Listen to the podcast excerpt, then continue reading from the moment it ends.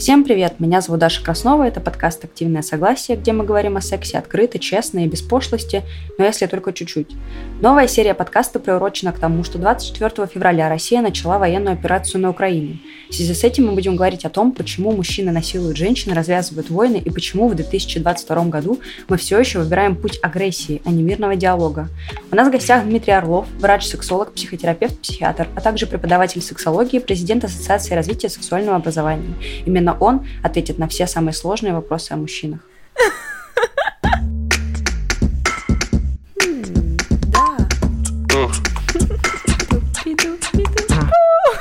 Что? Страсть.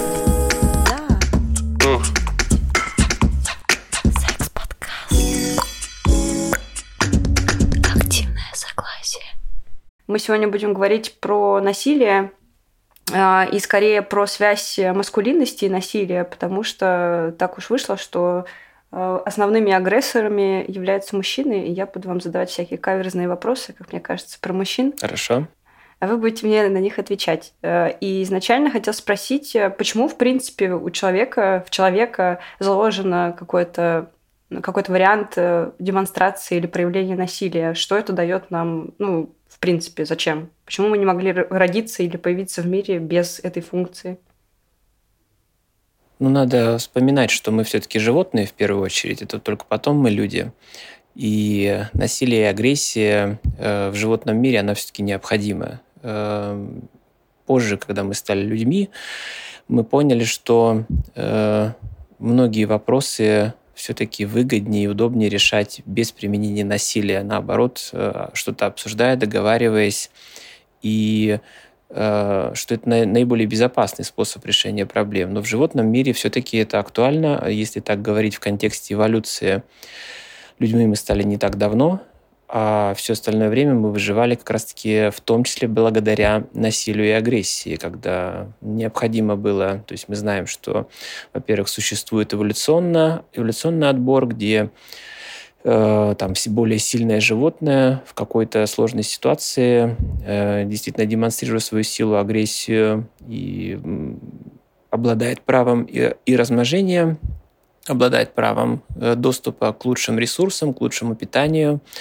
И еще раз скажу, что это в животном мире один из способов выживания, один из способов э, продолжения рода. Поэтому здесь это часть, которая присутствует с нами по биологическим причинам. Э, когда мы стали людьми, в процессе, это причем не так давно произошло, длительное время, к сожалению, даже став людьми, агрессия была одним из способов тоже решение проблем, э, даже если говорить о каких-то войнах, то есть это вот один из способов решения каких-то конфликтов, и по большому счету э, там средние века, многие территории как раз-таки захватывались именно с помощью агрессии. Там та же самая Америка, которая стала э, и там и другие страны, Африка, это все как раз-таки развивалась и захватывалась только с помощью агрессии. И где-то приблизительно, на мой взгляд, после Второй мировой войны, э, после тех э, чудовищных разрушений, которые стали очевидны для всех, мир стал задумываться, что есть все-таки другие способы решения конфликтов, другие способы договариваться, и постепенно, ну, мы знаем, да, что э, вот эта вот настроенность на неприменимость агрессии и насилия, она сейчас существует во многих странах, э, несмотря на наличие ресурсов этот, э, э, эти силы применять. Поэтому здесь эта история, еще раз говорю, что биологическая, и, к сожалению, эм, даже сейчас вот в обсуждении многие люди, мужчины говорят о том, что все-таки, несмотря на все развитие человечества, язык силы, язык агрессии еще никто не отменял. Это тоже по-прежнему актуальный э, способ э, решать какие-то проблемы и добиваться каких-то своих целей. Вот, поэтому это отчасти наша, часть нашей ну, вот, сущности, да, что агрессия, другой момент, как мы это контролируем и насколько мы понимаем ответственность э, с точки зрения последствий поведения, потому что в том числе, если говорить про секс, э, это же тоже э, часть нашей биологии, что мы можем, э, скажем так, ну вот, э, э, вроде бы в природе э, сексуальные потребности животные реализуют сразу же. То есть они не, не нет там каких-то способов ухаживания, договариваться, там, э, как, как-то вот прислушиваться к мнению э, партнера. Все-таки это тоже некоторый элемент э, силы и агрессии. Конечно, там есть некоторые ритуалы ухаживания определенные, чтобы э, в том числе самка определяла э, вот участвовал в этом отборе, но тем не менее это все происходит существенно стремительней. Однако в обществе мы научились не проявлять э, вот так вот откровенно э, свои сексуальные потребности, даже если в этом есть э, ну, очень сильные мотивы и очень сильное желание это проявить. Все-таки здесь, в этой части общества скорее всего, просто раньше начало развиваться, и э, общество поняло, что все-таки сексуальность свою надо регулировать, надо ограничивать, и, в принципе, э, достаточно успешно в целом с этим справляется. Вот с агрессией, к сожалению, так вот принципиально это не так давно стало меняться. А вот интересно, получается, если мы говорим про животных, то там это как-то обосновано. Ну, то есть, кто сильный, да, тот и выжил. Кто сильный, тот и получил, не знаю, самую лучшую самку. Или там самый, самую вкусную еду, самый большой кусок мяса. А сейчас же, ну, с развитием, там, с эволюционным развитием нашим, поменялись же эти, ну, как сказать, вот э, маячки, которые определяют успешность, или там маячки, которые определяют угу. более предпочтительного партнера, например, это стал там интеллект или деньги, например. Если больше денег, значит, ты можешь больше дать своим там, будущим детям, условно. Почему тогда язык агрессии, язык насилия все еще актуален, несмотря на то, что вот эти вот маячки, э, угу. по, ну, маячки эти поменялись совсем? Мне кажется, поменял, поменялись способы достижения превосходства. То есть, если раньше был, был один такой доминирующий способ превосходства через силу, то сейчас появились другие инструменты через интеллект, через какие-то, может быть, э, э, другие личные качества. Э, это в том числе договоренность общества не использовать агрессию, потому что если общество бы договорилось агрессию использовать, все другие маячки бы просто не появились. А, ну да, в принципе, логично. Просто э, кажется, как будто бы это все так интересно э, ну, переплетается, что есть такое исследование, что длительность жизни зависит э, от э, рискованного угу. поведения человека. Абсолютно типа, верно. Да, чем человек более рисковый, тем он, э, скорее всего, быстрее и раньше Конечно. погибнет.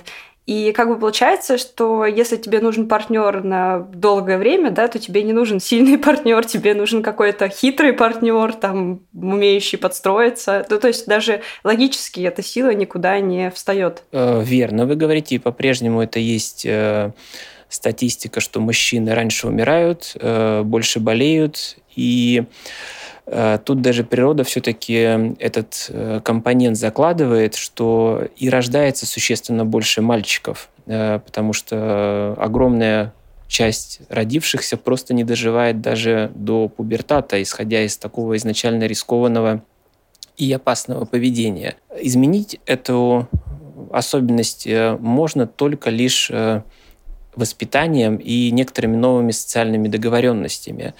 Э, то есть те формы воспитания, где все-таки культ э, агрессии, культ э, силы, он не считается преимуществом, а наоборот показывается в первую очередь вред для самого мужчины, потому что вот это воспитание агрессивности, напористости, какой-то, может быть, бескомпромиссности.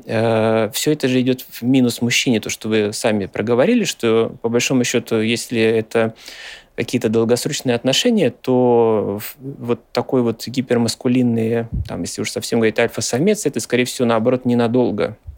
Во-первых, он может пострадать от каких-то э, от, от какой-то своей активности, вмешавшись в драку, вмешавшись в какой-то конфликт, э, где не, рас, не рассчитав свои силы, собственно говоря, проиграет. Второй момент, что даже если этого не произойдет, сам такой мужчина может разрушать эти отношения, потому что он стремится все-таки регулярно демонстрировать свое превосходство, регулярно демонстрировать свои э, и подтверждение какой-то своей, своей власти и э, вот своей такой доминирующей позиции, что может быть девушке, женщине или другому партнеру неинтересно, поэтому это, это однозначно, э, как это ни странно, э, проигрышная стратегия для мужчины. Но она, к сожалению, э, как бы вот воспитывается, культивируется И э, вот эта вот крайняя маскулинность, она, конечно, в сегодняшних условиях э, жизненно опасна для мужчины, ну и для женщин в том числе. Угу.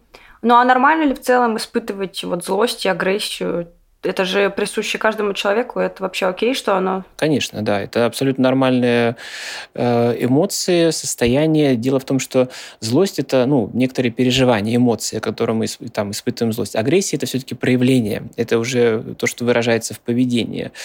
И злость, эм, опять же, ну, нас же может, вот, например, разозлить какая-то информация, какое-то действие, какое-то какое событие. Это естественная реакция. И э, для человека важен выбор, как я эту злость буду проявлять. И, к сожалению, если мы снова говорим про мужскую агрессию, то часто мужчин воспитывают таким образом, что, по сути дела, единственная эмоция, которую ты можешь проявлять, это э, агрессия и злость. То есть все остальные эмоции ты не можешь проявлять, там, плакать, э, проявлять какую-то свою слабость, э, там, может быть, даже жалость к себе ты не имеешь права проявлять. А вот злость, пожалуйста, это для, для мужчин характерно. Здесь, пожалуйста, можешь себя проявить, и наоборот, это даже поощряется. Здесь, да, действительно вопрос именно реализации э, той эмоции, которую любой человек, и мужчина, и женщина испытывают, но вопрос, как это будет реализовано. Конечно, деструктивный вариант – это проявление агрессии. Ну вот получается, что воспитание и социализация мужчины очень сильно влияет на то, как он как бы проявляет свою агрессию. А какие есть тогда ну, как экологичные пути проявления агрессии? Что можно сделать такого, чтобы не бить людей на улицах, я не знаю, не бить свою жену, своих детей, вот это вот все? Э, во-первых, э, первый важный момент, что э, должно быть недопустимость таких действий, потому что когда человек это делает, в его сознании, на уровне его ценностей, как это ни странно, это допустимо. И это часто связано в том числе с воспитанием, потому что мы берем книжку «Домострой», которая такой достаточно является для некоторых Э, нравственным ориентиром, э, там есть прямые указания об, это, об этих действиях. И как-то не странно, да, вот э, иногда даже дискутируется вопрос, могут ли родители бить своих детей. То есть это для некоторых это по-прежнему дискуссия. То есть люди считают, что есть какие-то доводы за то, чтобы бить э, своих детей, физически наказывать. И вот этот вот момент при, прививает э, прививает понимание, что это допустимый поступок. То есть э, первый важный момент, что, ну, с одной стороны, общество же привило э, людям недопустимость некоторых действий, например, недопустимость убийства, э, недопустимость там самоубийства даже. Э, то есть в этом, в этом плане люди воспитались, обучились и, собственно говоря, э, ну, с какими-то исключениями, которые все-таки не характерны для массовости, большинство людей это выполняют. А здесь Э, двойственная позиция позволяет некоторым мужчинам считать, что это допустимое поведение. И даже наоборот, в некоторых, для некоторых мужчин это считается элементом воспитания. Вот это первый шаг. То есть должно быть э, однозначное понимание недопустимости такого поступка. Следующее, это работает по-разному. Для кого-то это, этого уже достаточно, для кого кто понимает, что этот поступок недопустим. Э, если же этого недостаточно, у человека как бы вот все-таки по каким-то причинам копит злость, и у него накапливается это состояние желания что-то сделать, здесь, конечно, надо анализировать э, причины, почему это происходит, потому что в норме все-таки, ну, если не, не должно быть в жизни человека каких-то хронических ситуаций, которые накапливают эту эмоцию, это состояние. Э, здесь один из выходов, мы говорим о общение с психотерапевтом, с психологом для того, чтобы понять, откуда вот этот процесс накопления э, злости происходит. И э, он может исходить, например, из-за несоответствия какого-то ожидания от, от отношений. Ну, например, есть определенные взаимоотношения, и у человека есть иллюзия, что должно быть вот как-то так. А оно очень сильно отличается от, отношений, от, от его иллюзии. И вот это вот несовпадение э, вместо, например, эмоции, ну, может быть, там, эмоции удивления, эмоции какой-то сожаления, вызывает эмоцию злости, что я должен это исправить, я должен на это повлиять, и эта злость вот э, заставляет человека э, э, принимать какие-то действия. Поэтому здесь важно причины разобрать. Если говорить про какие-то универсальные способы, не касаясь причин, не касаясь там какой-то жизненной ситуации, то статистика показывает следующий момент, что если у мужчины есть возможность эту злость сливать в каких-то процессах. Например, сейчас, к счастью, есть видеоигры. Это э, по всем статистическим исследованиям показывает снижение агрессии в общении, во взаимодействии. Э, то есть, когда через игру, через вот такое вот виртуальное высвобождение, э, позволительное высвобождение агрессии, человек достаточно много вот этого потенциала сливает. То есть, это один из способов действительно снизить свое свою агрессию, разного рода физические э, упражнения, спорт, особенно контактный спорт. Он, он причем не обязательно должен быть агрессивным, типа бокса, каких-то единоборств. То есть сам факт соревнования, когда человек имеет какую-то состязательность и взаимодействие с оппонентом, э, стремление как бы быть э, ну, на высоте, то есть э, победить партнера или команду, как раз-таки это тоже очень сильно снимает агрессию и напряженность. То есть э, способов достаточно много, и важно, чтобы сам человек, осознав вот эту вот внутреннюю, внутреннее такое нестабильное состояние, желание проявлять свою агрессию, что-то для себя выбрал. Если невозможно выбрать, тогда, конечно, нужно обратиться к специалисту негативные вот эти вот моменты, которые накапливают в итоге эмоции, это же может быть все что угодно, ну, то есть это может быть там плохое детство или недостаток э, там денег, неуспешность в карьере. Ну, то есть, э, знаете, многие люди считают, что э, накапливаются негативные эмоции, это если произошло что-то сверх, ну, то есть там кто-то умер или какое-то угу. ЧП. Тут на что обращать внимание, мне кажется, лучше всего? Это э, какая-то хроническая хроническая раздраженность. То есть это не факт, что вызывает, ну вот как вы правильно сказали, там что-то яркое, что-то прям вот чрезмерное, а это регулярная э, раздражительная реакция на какой-то процесс. Например, э, ну, если мы говорим про семейные отношения, там, э, может быть, у супругов есть расхождение в плане э, как раз-таки заработка. То есть э, супруга, например, либо работает, а муж этим недоволен, либо наоборот, она не работает, а муж этим недоволен. То есть все что угодно может происходить.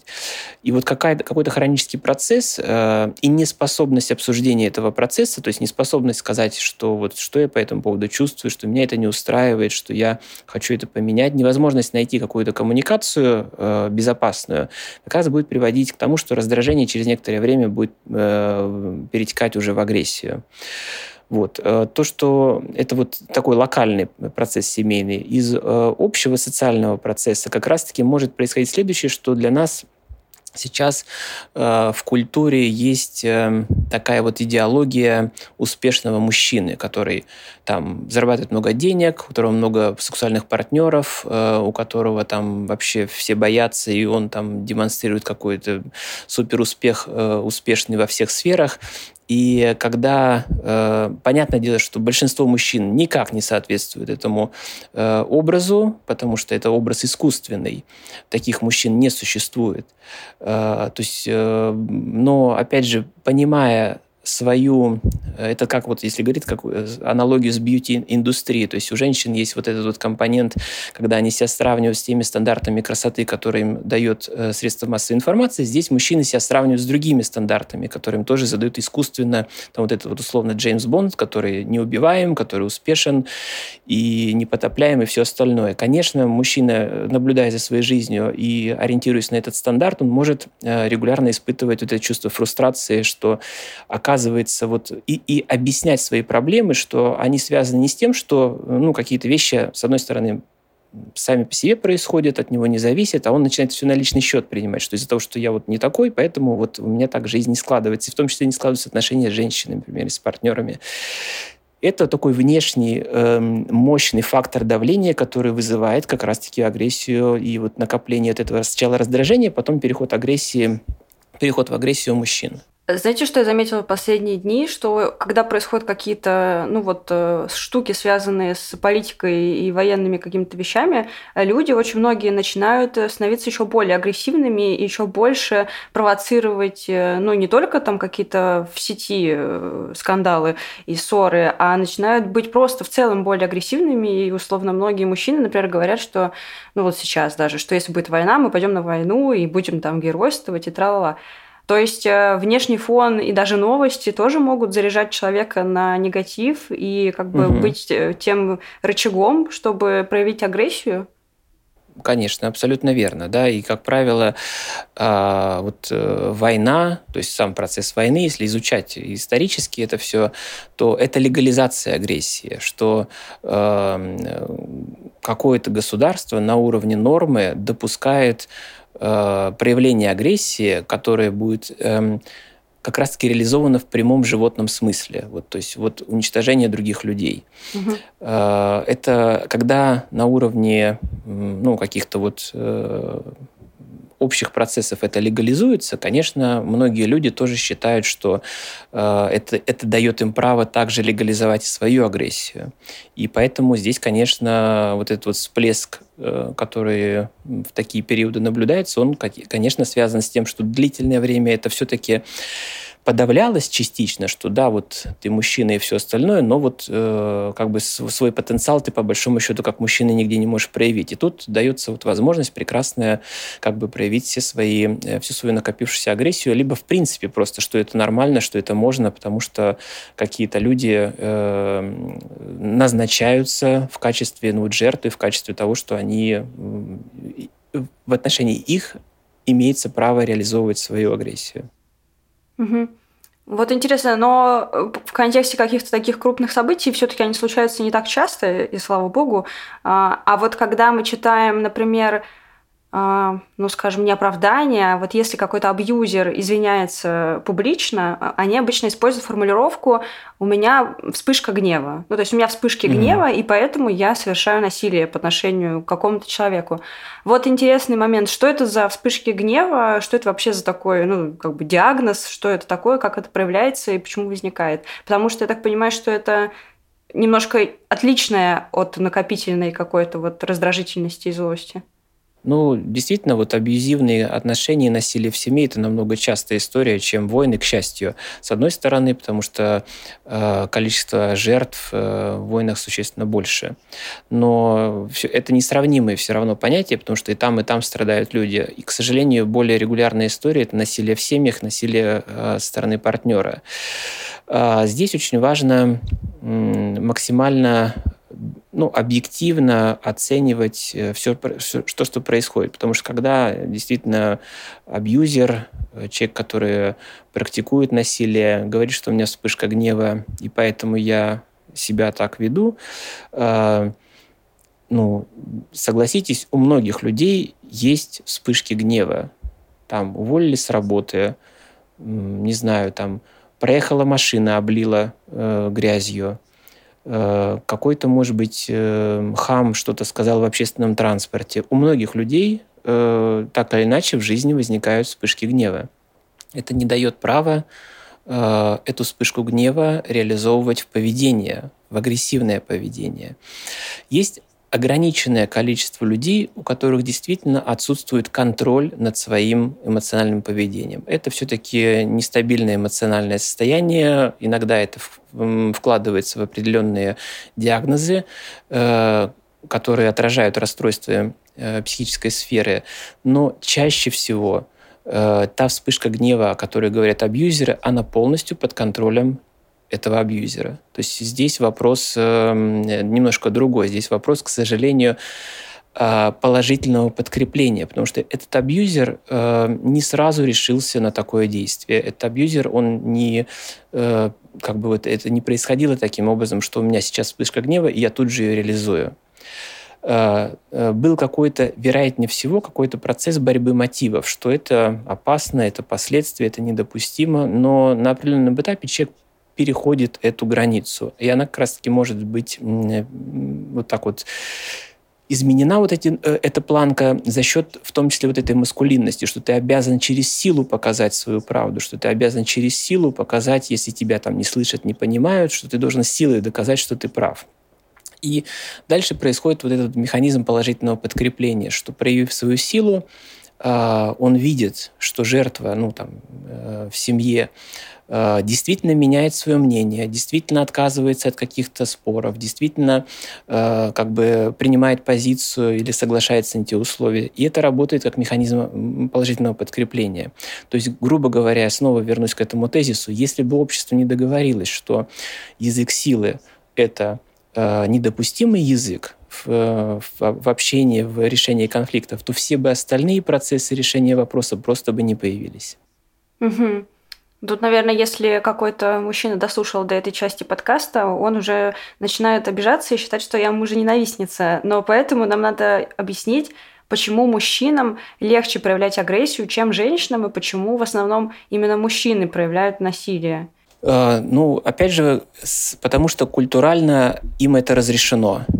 Э, начинаем вот с этого периода детского возраста, собственно говоря, если девочка там начинает злиться и кого-то дубасить, то, э, как правило, родители э, явно ей намекнут, что это неправильно, что нужно поплакать, надо обидеться, надо там, может быть, пожаловаться кому-то, попросить помощи, но вот напрямую колотить нельзя. Если это делает мальчик, то ну, сейчас это все-таки меняется, но в такой вот типичной форме, наоборот, это поощряется, что они там разберутся, они там сами договорятся. Единственное, что как бы не разрешается бить девочек, но тем не менее это тоже э, такой условный момент, потому что для ребенка в, э, в этом возрасте нет как бы такой вот э, существенной разницы, кто передо мной, мальчик или девочка. Поэтому просто ему одних разрешают там с одними драться, с другими не разрешают.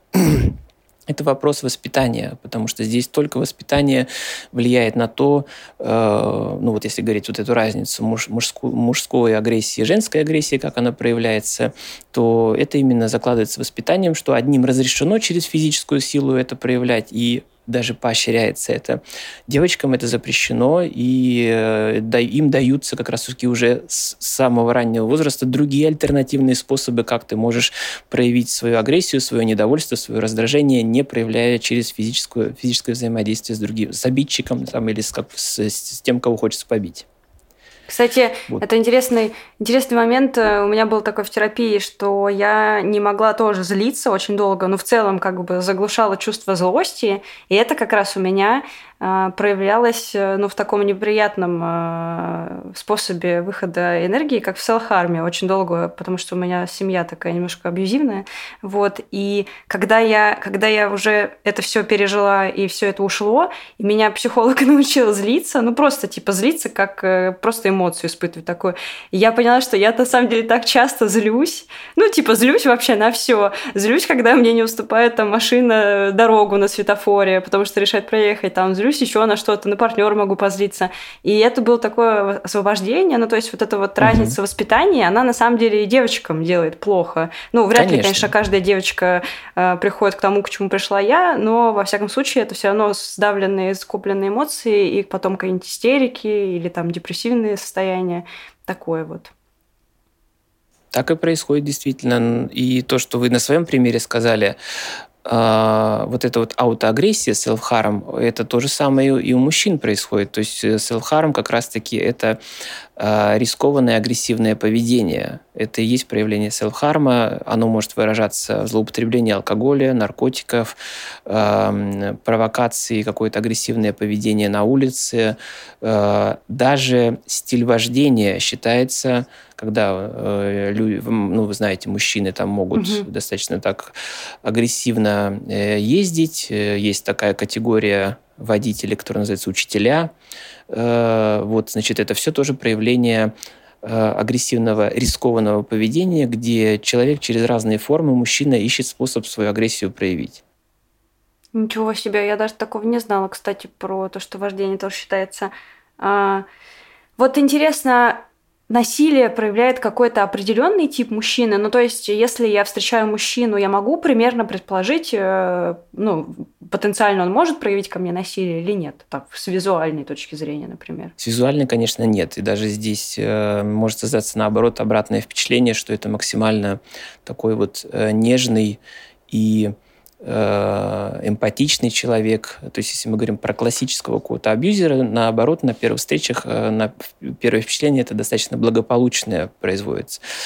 Но э, всегда должны обращать на себя внимание крайности, когда человек э, стремится уже к слиянию достаточно быстро. Э, то есть стремится достаточно быстро начинать вместе жить, э, там общий бюджет, там обещает, возможно, какие-то там э, желаемые вещи совершенно, вроде бы они, это все здорово и красиво звучит, и это очень убедительно, очень интересно. То есть часто эти мужчины производят на первом этапе совершенно обратное впечатление, что вот он мой спаситель, защитник, он там готов уже э, за меня поручиться и что-то мне там пообещать, и даже что-то из этого выполняет. Но как раз-таки на первом этапе важно э, наблюдать за отказом, как человек реагирует на отказ. Э, то есть все равно на первом этапе знакомства, если там, например, условно, невозможно встретиться в какое-то время, или, например, там вы договорились о встрече, а встреча по каким-то причинам это отменилась, и вы вот наблюдаете, как он реагирует. Чем больше здесь э, эмоций со стороны мужчины такого, то есть чем больше он на это реагирует, включается, э, сокрушается о том, что вот как-то вот услышал нет, отказ и так далее, тем больше здесь рисков, что в последующем это перейдет в поведение. Угу. Вот насилие, ну, когда мы говорим слово насилие, мы вообще подразумеваем, что человек кого-то бьет. А вот когда человек кого-то насилует сексуально, э, что им движет? Такая же у него мотивация, то есть ну, выплеснуть свою агрессию, выплеснуть свои скопленные эмоции или какая-то другая? Тут э, не все так просто, неоднозначно, потому что сама мотивация на насильственные действия, она может быть очень разная. И элемент э, ну, как бы проявление насилия как такового, вот как агрессия, он случается э, не всегда, он не для всех мужчин характерен, потому что не все мужчины в состоянии агрессии могут э, поддерживать сексуальное возбуждение. То есть это должно быть ну, вот такое совпадение, что именно Агрессия вызывает еще и сопровождает сексуальным возбуждением и эрекцией. Это характерно для всех мужчин. Это э, так, если говорить в каком-то, может быть, э, ну, процентном соотношении сложно, потому что э, таких людей не анализируют. Но с точки зрения со- совпадения и сексуального влечения, и возбуждения, и агрессии, такое встречается не всегда. Э, Поэтому здесь э, насилие может, и тем более, смотрите, ведь насилие, сексуальное насилие, это же даже тот акт половой, когда э, партнер, один из партнеров просто не согласен заниматься сексом. Э, это тоже сексуальное насилие. Угу. Или этот партнер не сказал, что э, он не хочет заниматься сексом. То есть, э, как бы, может быть, это просто было не озвучено, не сказано, и это действие идет против желания другого человека. Это тоже сексуальное насилие. То есть здесь достаточно большой диапазон мотивов и причин, почему это происходит. Поэтому совпадение именно с проявлением агрессии, это происходит не всегда. Это иногда характерно для определенных даже заболеваний, когда вот эти два э, ну, если говорить там доминанты в головном мозге, они совпадают, что именно агрессия вызывает еще и провоцирует на сексуальное поведение. Э, значит, поэтому здесь это не всегда все-таки совпадает. Ну вот, кстати, интересный момент, э, раз уж мы так немножко затрагиваем и военную тему. Э, на войне же тоже очень распространены случаи изнасилований, и это такая, типа, считается черная глава в истории Великой Отечественной войны, потому что ну, было очень, рождено очень много детей кросс-национальных. Почему тогда это происходит? Э, это другие совершенно причины. Смотрите, потому что военные все-таки длительное время фрустрируют свою сексуальную потребность.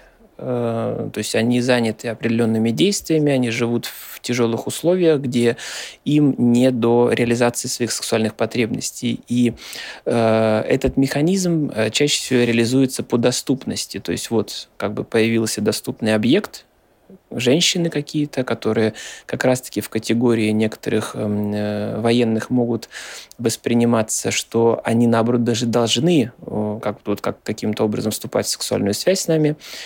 И здесь э, эффект длительно накопленной фрустрации от секса он э, побуждает, то есть не всегда это агрессивное действие, надо понимать, что это не всегда именно проявление агрессии к женщинам на территории, которые были завоеваны, а это именно неспособность контролировать, неспособность э, ответственно относиться к э, своему сексуальному, своей сексуальной потребности. Поэтому здесь, э, ну, тут не только на самом деле происходит э, вот такое аморальное, если назвать все-таки сексуальное поведение. Солдаты часто участвуют и в мародерских каких-то процессах и так далее, потому что э, если так вспоминать вот эту вот пирамиду Маслоу, которая все-таки не на пустом месте была создана, то э, солдат, он все-таки находится на, э, с точки зрения потребности на принципах просто выживания.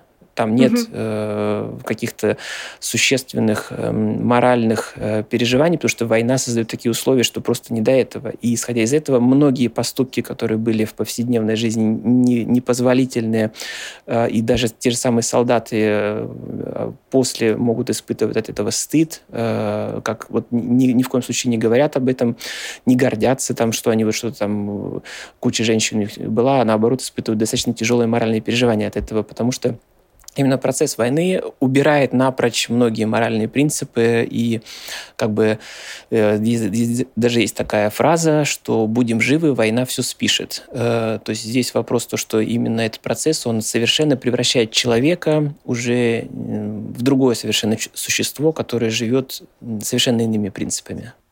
Угу, очень интересно. Э, интересно вот еще, как часто мужчины обращаются к терапевтам, чтобы проработать агрессию? Э, к сожалению, очень редко, если так сказать по-честному. Эм, редко, потому что они не считают это проблемой, они, наоборот, считают это проявлением подтверждения своей э, маскулинности и правом, по сути дела, проявлять свою агрессию именно таким образом. Исключение составляют следующие моменты, когда Э, жизнь человека из-за этого рушится.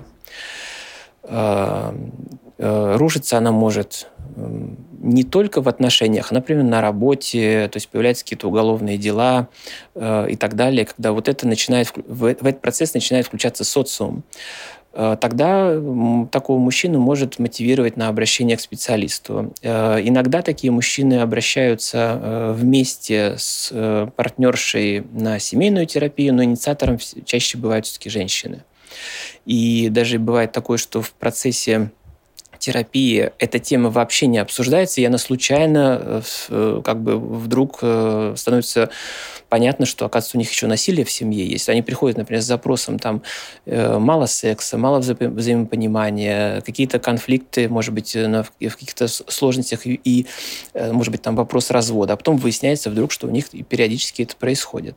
То есть иногда это как некоторая случайность. К сожалению, очень мало этого происходит. Э, и действительно, если бы мужчины, понимая свое э, деструктивное, опасное поведение, самостоятельно обращались за помощью, в первую очередь им бы самим от этого становилось легче, чтобы они от этого избавлялись. Потому что тут никакой э, пользы нет. Семья, отношения разрушаются, жизнь человека, агрессора может э, повернуться таким образом, что он окажется в местах лишения свободы.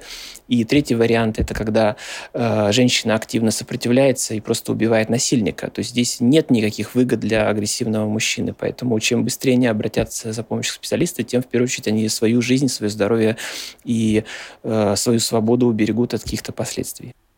Ну, а можно вылечить тирана? Ну, тиран здесь, наверное, э, Дарья, что вы подразумеваете под этим словом? Когда какой-то человек гуглит в интернете э, там можно ли вылечить алкоголика? Они ждут, что им скажет интернет, да, приводите своего алкоголика, и мы его вылечим. Вот э, если мы говорим условно женщинам, потому что все равно большая часть подкаста слушают женщины, э, приводите своего тирана на семейную терапию, терапию его вылечат там? Я понял. Тогда ваш вопрос. Ну, почему я спрашиваю, что вы подразумеваете под этим словом? Потому что тиран это может быть и на уровне э, действительно абьюза, угу. а может быть на уровне некоторого расстройства личности. Э, но и в том, и в другом варианте и в том и другом варианте. А, если использовать такой механизм, приводите своего как бы вот э, мученика, и мы сделаем из него там другого человека, он не будет работать. То есть mm-hmm. и, и, неважно, что это, а просто поведение или, или расстройство личности, если у самого человека нет мотивации на изменения, если он не видит в этом никакой проблемы. И иногда такие мужчины соглашаются, потому что понимают, что там, не знаю, э, что, например, вместо того, чтобы написал заявление в полицию, мы лучше сходим к психологу. Конечно, лучше сходить к психологу. Угу. Э, вот, э, то есть пока отсутствует мотивация и критика, то есть вот этот момент критики к себе, Эм, сделать ничего невозможно. Какие бы специалисты не были, чтобы они не обещали, в том числе и вот если аналогии с, с алкогольной зависимостью, любой другой, приводите нам вот этого чека, мы его вылечим. Это никогда не будет работать, это только коммерческие э, вот такие объявления, которые направлены на э, семьи, на женщин, которые находятся в отчаянии, не знают просто, что делать. А из чего, в принципе, может состоять терапия э, для абьюзера? Ну, вот, допустим, там три шага, условно. Сначала там разбираем вот это, потом делаем вот это, а потом вот это. Ну, с учетом, что у него есть мотивация, и он вот к вам пришел, условно, сам. Э, важный момент – это однозначная интерпретация агрессии. То есть, чтобы у человека формировалось э, однозначное понимание агрессии, что это недопустимо ни в каких условиях, ни при каких событиях э, этот процесс недопустим проявление агрессии это формирование вот однозначного критичного отношения к агрессии. Следующий этап – это обязательная работа как раз-таки с проявлением агрессии, как это можно легально, безопасно реализовывать. Э, если говорить про третий этап, то это работа с причинами накопления этой агрессии. То есть вот так системно можно к этому, конечно, подойти. Угу. Вот э, у нас э, большой такой часть вопросов про мужчин, которые уже находятся у власти, они уже угу. э, эволюционно на вершине нашего мира, у них есть деньги, да, у них есть очевидный интеллект. Почему эти мужчины э, развязывают войны? Потому что, очевидно, они понимают ответственность за других людей, да, и очевидно, что они не находятся на самой низшей ступени пирамиды Маслоу. Почему это все равно происходит э, в нашем там, современном мире? Ну, во-первых, все-таки здесь, э, даже несмотря на всю очевидность каких-то аналогий, э, что, например, ну, а, а, объективно, да, война – это агрессия но на уровне принятия решений там может быть совершенно другая мотивация. То есть вот здесь вот, к сожалению, вот этот э, элемент аналогии, он не работает, и он дает возможность э, искажения, восприятия искажения, искаженной действительности, потому что та причина, по которой тот или иной политик принимает решение о начале каких-то военных действий, она может быть, вообще никаким образом не связана с э, реализацией каких-то э, агрессивных э, личных собственных потребностей. Угу. То есть э, здесь вопрос в том, что, наверное, ну, это политика, надо понимать, и очень часто, когда ну, это же не первое, да, вот э, в истории какие-то процессы военные, которые происходят, как правило, войны наступают, когда политики не могут договориться. То есть это единственная причина, почему начинаются войны. Если политики могут договориться, собственно говоря, нет смысла начинать войны. Это как раз-таки аргумент силы, э, аргумент, э, вот язык агрессии, который используется, когда все остальные аргументы либо стороны не могут использовать, либо э, есть определенные цели, и где, наверное, есть понимание, что там просто невозможно договориться. Я думаю, что, смотрите, вот здесь э, как раз-таки аналогия недопустима. Объясню почему. Потому что эта аналогия позволяет вот э, какой-то части населения воспринимать военные действия как проявление агрессии, что мы вот сейчас силой что-то там сделаем, что вот мы такие сильные, мы крутые, мы победим этих, мы такие вот все классные, замечательные потому что э, это абсолютное несовпадение целей. Э, скорее всего, у политиков нет цели демонстрировать свое там, э, превосходство, силу и так далее. У них есть конкретные цели, что-то реализовать. И реализовать, как правило, не просто, мы показываем, что мы крутые, сильные и замечательные, потому что это всегда связано с экономическими затратами, а наоборот, приобретение каких-то выгод для государства, для э, конкретных политиков и так далее. И вот эта ошибочная история, что многие, ну, их называют, да, так, диванные эксперты – которые поддерживают э, какие-то проявления вот силовых, э, значит, э, э, проявления агрессии по отношению к другим людям, такое военное, э, у них есть иллюзия, что там как бы та же самая мотивация, что вот мы типа наказываем их за что-то, мы как бы их за что-то там должны проучить и так далее, и так далее. Там, конечно, безусловно, там нет такой никогда мотивации, там есть конкретные прагматичные цели, которые вот для большинства диванных экспертов недоступны. Как думаете, если бы женщины были у власти, они бы тоже стали более агрессивными? Чаще всего все-таки политик – это не женщина и не мужчина. Э, как это ни странно, э, то есть нет какого-то вот, э, на мой взгляд, на мой взгляд, нет какого-то типичного мужского политика, либо типичного женского политика. Политик – это тот человек, который отражает настроение своей аудитории. И если настроение аудитории воинствующее, недовольное, требующее проявления агрессии, требующее каких-то, не знаю, там, э, мировой справедливости, э, нового какого-то миропорядка, то неважно, будет это женщина или мужчина. Вот мы знаем, во Франции есть женщины, которые достаточно высказывают такие радикальные э, цели и э, планы относительно как раз-таки их сложно, сложно сказать, они реализуются или нет, но на уровне высказывания это есть. Поэтому здесь зависит, наверное, от э, той аудитории, которую представляет женщина. И даже, опять же, у нас э, все-таки есть э, во власти, пусть не на самом верху, но все-таки есть женщины, и они достаточно тоже конкретную сторону занимают, э, и эта сторона, эта сторона, если так вот говорить про мягкость, типичную феминность для женщин, она не совсем характерна, она очень сильно отличается, это скорее всего маскулинный подход. То есть мы не можем да, сказать, что если бы условно если, условно, всеми президентами были бы женщины, войн бы не было. Даже если вот какой-то пример брать, амазонки, да, угу. вот есть такие Э, это не государство, это все-таки ну, племена, которые, ну, тем не менее, они поддерживают некоторые взаимоотношения. И там все-таки тоже присутствует элемент силы, иерархии, э, элемент подавления. И это к тому, что все-таки изначально проявление агрессии, оно, тут нет какой-то вот преимущества мужчин. Оно есть биологически и у мужчин, и у женщин. И когда формируется какое-то вот общество, в виде там, государства, племени или так далее, гарантированный инструмент, который дает право управлять своими подчиненными, это все-таки агрессия и насилие.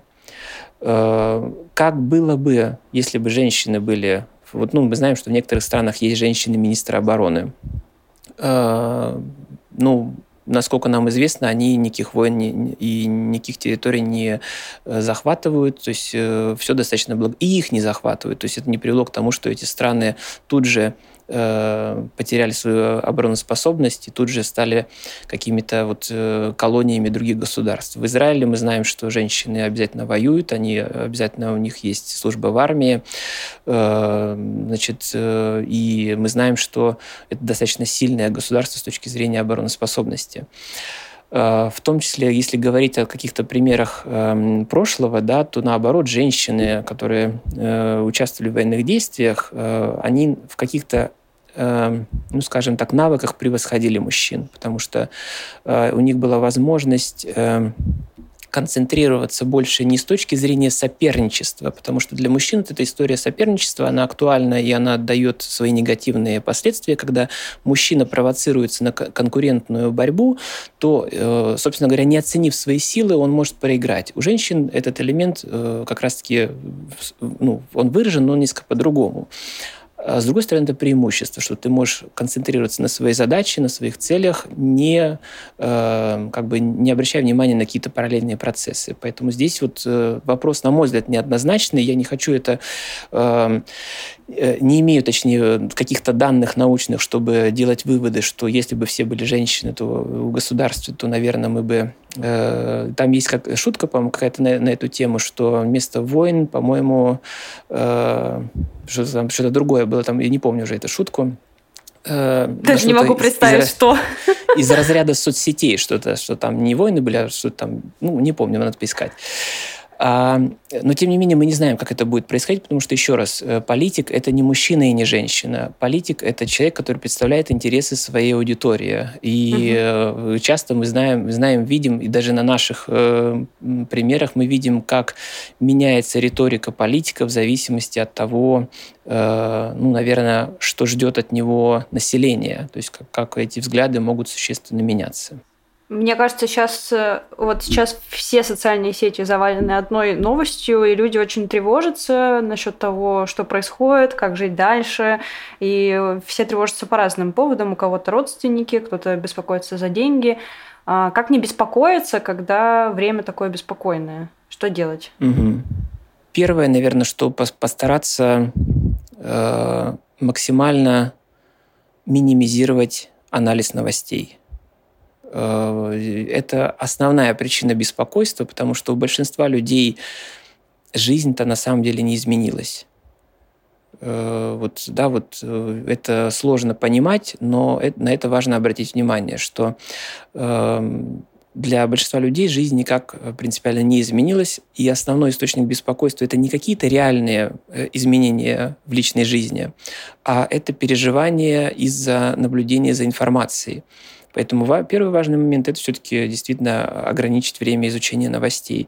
Это сделать, это никогда не будет опасным для человека, потому что вот в период разного рода военных событий там еще и Ремарк про это говорил, э, многие про это высказывали, что э, огромное количество идет дезинформации. Даже то, что мы будем изучать и там с разных там чатов и с разных каналов, никогда мы не создадим объективную картину происходящего. Более того, опять же, это э, бывшие участники военных действий говорят, что даже они сами, находясь во время вот непосредственного конфликта, во время каких-то действий, э, штурма там, или обороны, даже они не понимали, что происходит, потому что понять это невозможно. Э, и тут важный момент – это дистанция от новостей, это акцент внимания на том, что от вас действительно зависит, что, что вы можете на что вы можете повлиять, что вы можете контролировать. Если вы предполагаете, что от того, что происходит, наступят какие-то последствия, это все-таки важно предполагать, не исходя из драматизации, не исходя из того, что э, как бы шеф все пропало, потому что это такая вот э, крайность, э, которая может повлиять, что действительно начнет рушиться жизнь. А важно максимально трезво оценить, что может произойти в вашей непосредственно личной жизни, ваших, э, с вашими близкими, э, с вашим благополучием, с вашим финансовым положением. Так вот, если вы найдете реально какие-то причины для беспокойства, тогда, конечно, нужно выработать какую-то стратегию, как это минимизировать и как к этому подготовиться. Э, вот, если говорить вот про каких-то два способа снятия тревожности и беспокойства, это вот основные. И, конечно же, эм, как это ни странно, но надо продолжать жить той жизнью, которой вы жили до этих событий. А вот интересный еще феномен. Эм, такого я еще не видела, кстати. Угу. Ну, несмотря на то, что возраст у меня не супер большой, но все равно я не видела такого в интернете ранее. Многие ну, там, я считаю, что многие россияне не согласны с тем, что происходит э, со стороны России, и они пишут в социальных сетях, что им стыдно, что они угу. испытывают чувство стыда. Насколько вообще, ну, насколько нормально испытывать стыд, когда ты сидел дома, да, ни на что не, не мог влиять, никого не провоцировал и ни на что не давал согласия. Угу. То есть насколько это Э, действительно чувство стыда, а не что-то другое. Нормально ли испытывать стыд в таких обстоятельствах? Вот что вы думаете? Ну, однозначно любое, любая эмоция, которая в этом состоянии возникает, э, она будет нормальной, потому что то, что произошло, это шок для человека. Э, здесь, вот вы сказали, что, может быть, там мало опыта, но на самом деле большинство людей, для большинства людей то, что произошло, Э, вне зависимости от возраста, это абсолютный шок. Э, несмотря на то, что раньше были разные события, там Афганистан, Чечня, э, Югославия, э, все что угодно раньше происходило, и это регулярно происходит. Но сейчас мы столкнулись с некоторым новым феноменом, что интернет позволяет мгновенно об этом узнавать. То есть мы не знаем все правды, но мы знаем, что как бы что-то происходит, какой-то ужас какой-то происходит. И для многих людей, опять же, русских, советских, э, и не только вот э, тех, кто живет на территории России, но просто были воспитаны э, в контексте страха войны, наверное, стыд – это естественная реакция, что мы вроде были воспитаны в определенных традициях, мы каждый год выходим на парады и говорим, лишь бы не было войны. Правда, в последнее время сменилась несколько другая концепция, еще появилась. Но, тем не менее, у большинства людей, и даже в том числе с трибун нам говорятся о том, что как бы вот это самое главное, что вот, да, могут быть какие-то потрясения даже там экономические, но лишь бы не было войны. И тут как бы это ни называлось сейчас, но многие люди считают, однозначно это интерпретируют. Поэтому, конечно, может быть, вот это чувство стыда, оно связано с тем, что мы, мы же вроде другое декларируем, мы же вроде никогда даже такого не делали, и вдруг такое происходит. И люди, наверное, чувствуют какой-то стыд из-за идентификации себя э, и сопричастности с э, государством, сопричастности с происходящим, то есть как, как будто это их ответственность. Но тут важно понять, что это абсолютно не входит в рамки вашей ответственности, поскольку не вы же принимали такие решения, и самое главное, что даже если ваша точка зрения полностью отличается от того, что происходит, повлиять на это невозможно. То есть вот мы видим, что сейчас выходят люди, которые активно высказывают свое несогласие. На что это повлияло? Ну, однозначно нет. Поэтому здесь вот эта степень, важно понимать, что степень сопричастности, она нулевая в данном случае, эм, поскольку не вы принимали такое решение, и, собственно говоря, даже несмотря на то, что там СМИ где-то говорятся, что большинство там россиян как-то вот э, однозначно к этому относятся, все нас относятся очень по-разному, но для большинства это стресс. И э, здесь какой момент, что чувство стыда, оно... Э, с одной стороны, является таким элементом сплочения, что да, вот мы едины в каком-то выражении своего, своей реакции и, может быть, даже своего несогласия. Но оно, как это ни странно, деструктивно, а, потому что оно не мотивирует на поддержание жизни. Э, чувство стыда мотивирует человека искупить свою вину, то есть искуп... как-то загладить свою вину, как-то показать свое другое поведение. Причем, что, еще раз я повторю, что поводов для того, чтобы чувствовать персональную свою ответственность и вину, здесь нет никаких. Но вот этот вот элемент, он как раз-таки в какой-то степени негативный, на мой взгляд, я могу ошибаться, потому что здесь э, э, не бывает каких-то регулярных исследований, регулярных наблюдений, но в принципе чувство стыда – это эмоция, которая э, является деструктивной для человека, потому что она приводит к самоограничению, она приводит э, к самообвинениям, она влияет на, эта эмоция может влиять на поведение и как раз-таки влиять негативно. Вместо того, чтобы может быть, выбирать какие-то конструктивные модели поведения, решения тех сложностей, которые появляются, чувство стыда может мотивировать на совершенно другое, даже э, ну, невыгодное для себя поведение и невыгодное с точки зрения вот этих процессов, которые сейчас происходят. Поэтому да, как первая реакция, это вполне естественно, нормально, но важно все-таки э, ну, понять, что за этим будет стоять дальше, что за этой эмоцией, на что она вас лично мотивирует и э, какое действие будет происходить в связи с э, этими эмоциями. Закончу так. Мне очень понравилась фраза о том, что насилие начинается тогда, когда люди не могут договориться, когда заканчиваются аргументы. Мне также понравилась фраза о том, что мы доподлинно не можем знать мотивов людей, которые начинают это насилие. Но мы можем знать одно. Мы против насилия. На сегодня это все. Всем пока.